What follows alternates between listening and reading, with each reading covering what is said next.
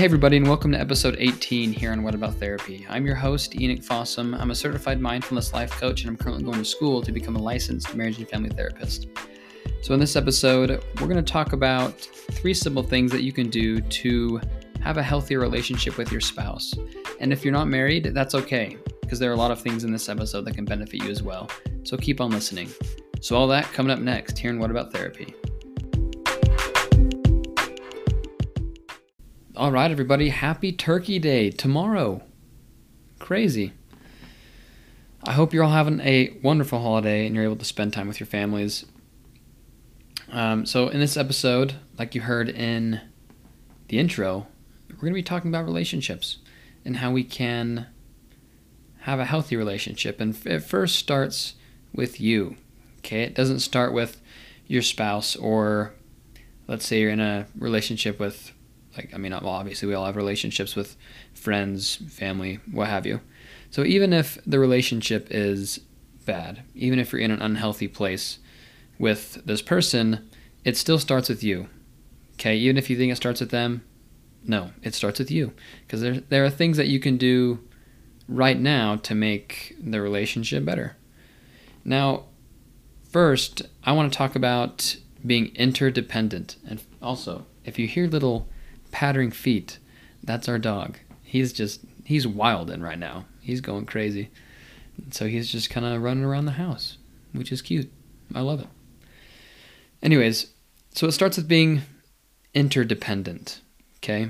And being interdependent with your spouse. And again, I'm going to be talking about this in the context of you're married and it's going to be in between you and your spouse. And again, if you're not married, that's okay. You can just think of another relationship that you're in right now. Okay, it doesn't have to be a romantic relationship at all.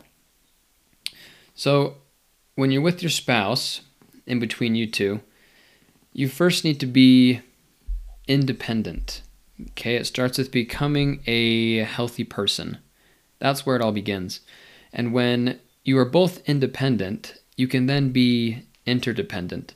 Interdependence can be a kind of confusing word, I guess, or something hard to define. But it's really not. I mean, once you can grasp it, interdependence is when you're both independent, okay, but you don't, so you don't rely on each other to feel validated or to have a good day or to feel happy.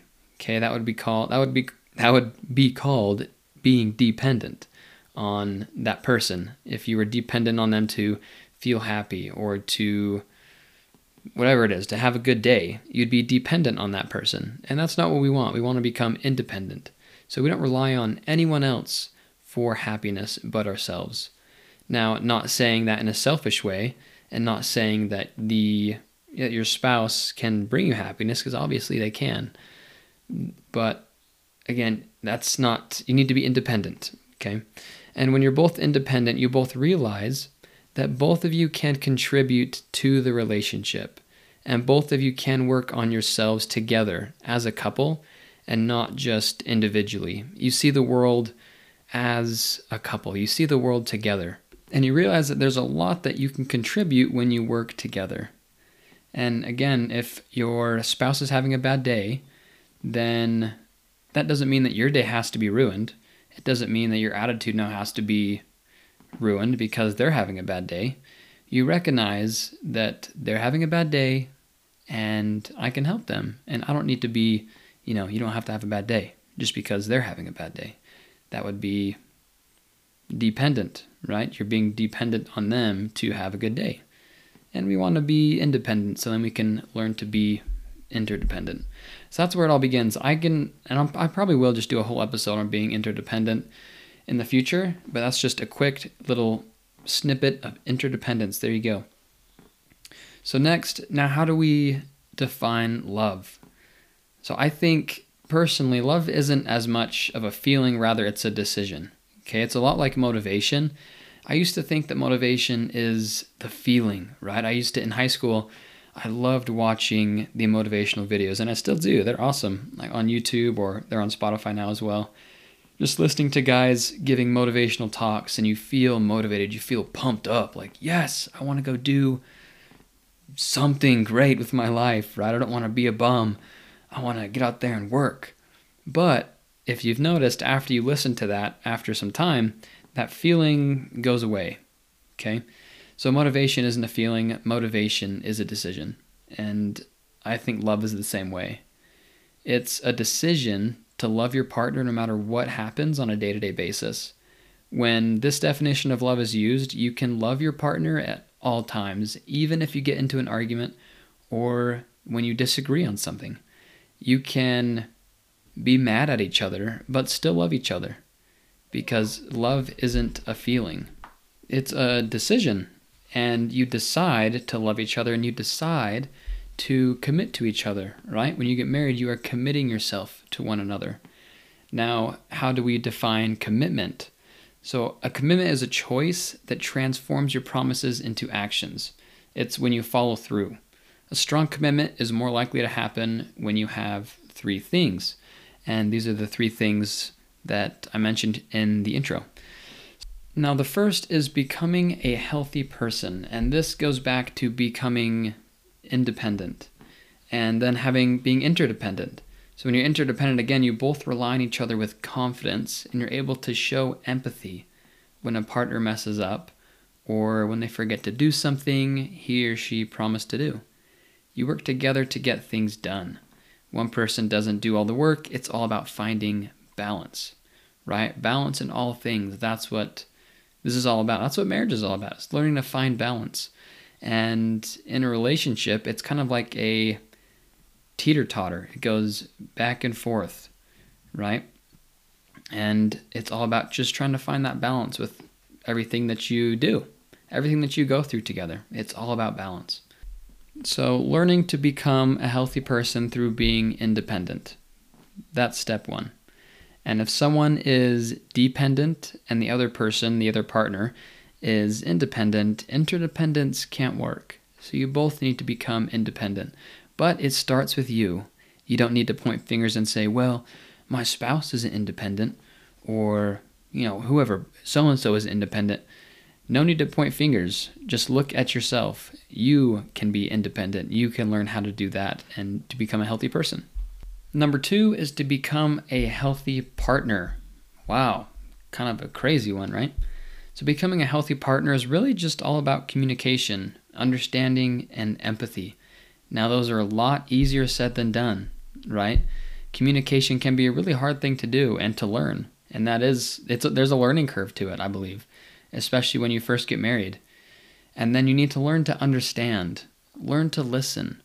That's part a part of communication is listening. A lot of people think that communication is just talking, but it's really not. It's all about listening as well. So then you can know what they're saying and try to understand what they're saying so then you can respond correctly and respond with something that will actually help them and you're not just spurting out words, right? So we need to learn to communicate, which includes listening, and then we need to understand. Try and understand where they're coming from. Understand what they're saying and don't let it go don't let what they're saying just go in one ear and out the other. Try and really understand it and try and put yourself in their shoes. And that's where empathy comes in. Have empathy with them, especially when they go through a hard time or they're really having a bad day. Have empathy and say, hey, like, I'm here for you. Not just, man, uh, you know, we've all been there, get over yourself.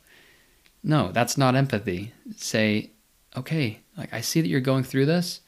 Let's work on this together, right? Let's be interdependent.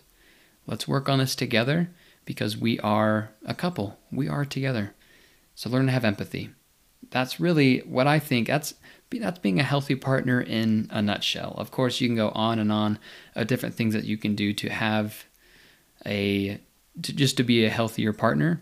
But those three things are, I think, really the base. Okay, communication, understanding, and empathy. So that's number two, being a healthy partner. Number three is show your commitment in your words and actions. This is where you actually follow through with what you say that you'll do. And that's something that I've been thinking about a lot and trying to do in my daily life is when someone asks me to do something, don't just immediately say, "Oh yeah, I'll do it. No problem." When in reality, you might already have something planned for the time that you just committed to do something else. And so you'll have to flake out on one of those commitments that you already made. And for me, that I think that hurts your character as a person when you don't follow through on commitments. You become a flaky person. You become some cornflakes, frosted flakes. Although frosted flakes are better than cornflakes. Period. So, what do we learn from frosted flakes? Don't be a flaky person, all right? Learn to actually follow through with what you're going to say and think about what you're committing to before you commit to it. Now, I'm I've been reading a book. I guess I read a book. I'm done with it now. Called Seven Habits of Highly Effective People. I know I've done a episode on that before. I mean, not the book, just something that I learned in the book, you know, by Stephen Covey. And there's something in the book called the emotional bank account. I might have actually talked about this in a past episode, but I'm not sure. So there's the emotional bank account. Now, with the emotional bank account, every time you do something positive in your relationship or for your spouse, that is a deposit. Okay? You put something positive into this emotional bank account. Now, whenever something bad happens in the relationship, let's say you get into a little argument, that's withdrawing from the emotional bank account. So, what you want to do with this emotional bank account is you always want to try and have a positive balance. So, then when something does happen, you do get in an argument, you withdraw, but you're still in a positive balance because you've had more positive experiences, more deposits than withdrawals. The problem comes in the relationship when there are more withdrawals than there are deposits. If you're always arguing, or this is really common in a narcissistic relationship, the narcissist will always withdraw, withdraw, withdraw, and never deposit. And that can be just really stressful and take a lot of energy out of the other person that tries to do deposits, but the other person just withdraws. And so together you want to have a positive bank account, a positive emotional bank account. So when crap hits the fan, it's okay. You're still in the positives, and you may have made a withdrawal, but again, that's okay. Just start putting more deposits in. So you just want to have a more positive or a, a positive account than you do a negative. And there you go. That's the third one. So showing your commitment in your words and actions. So don't be a flaky person. Don't be cornflakes. You want to be frosted flakes, just don't be flaky. Okay? And you want to make sure you put in those deposits into the emotional bank account. Those are your actions. Those are your positive actions that will have a positive influence, a positive effect on the relationship. And again, that is something that you can do right now. That is something that you can do without waiting for your partner to do something. Go make the bed, go make dinner, go fold some laundry, clean the house, just do something, and that's uh, a positive. That's a deposit. You're putting something in that account, and that's really what matters in the end is having a a positive emotional bank account. So, quick recap on the three things is becoming a healthy person, learning to be independent. And again, in the future, I'll do a episode on becoming interdependent Although, I mean, I really did talk about interdependence quite a bit in this episode. That's all about becoming a healthy person. And you can even tie that into becoming a healthy partner.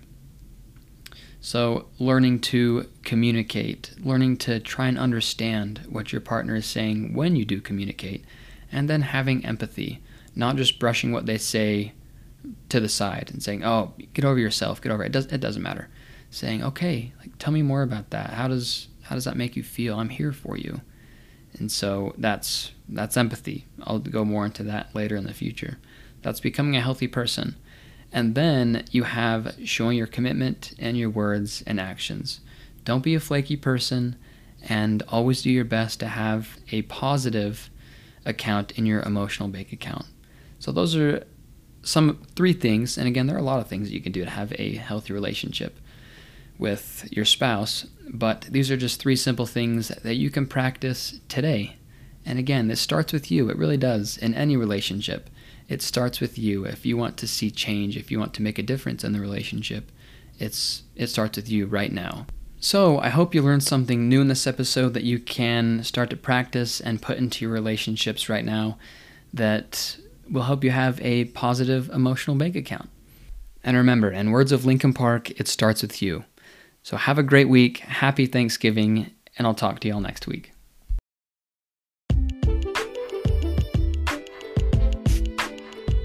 Hey everyone, thank you all so much for listening to this episode. If you liked it, please leave a rating and review, that would mean the world to me. That's how I'll be able to reach and help as many people as I can. If you know of anyone that could possibly benefit from this episode or any other one of my episodes, please share it with them. You can also subscribe or follow to be notified when my future episodes come out. So, thank you all so much for your support, and I'll see you in the next episode. Peace.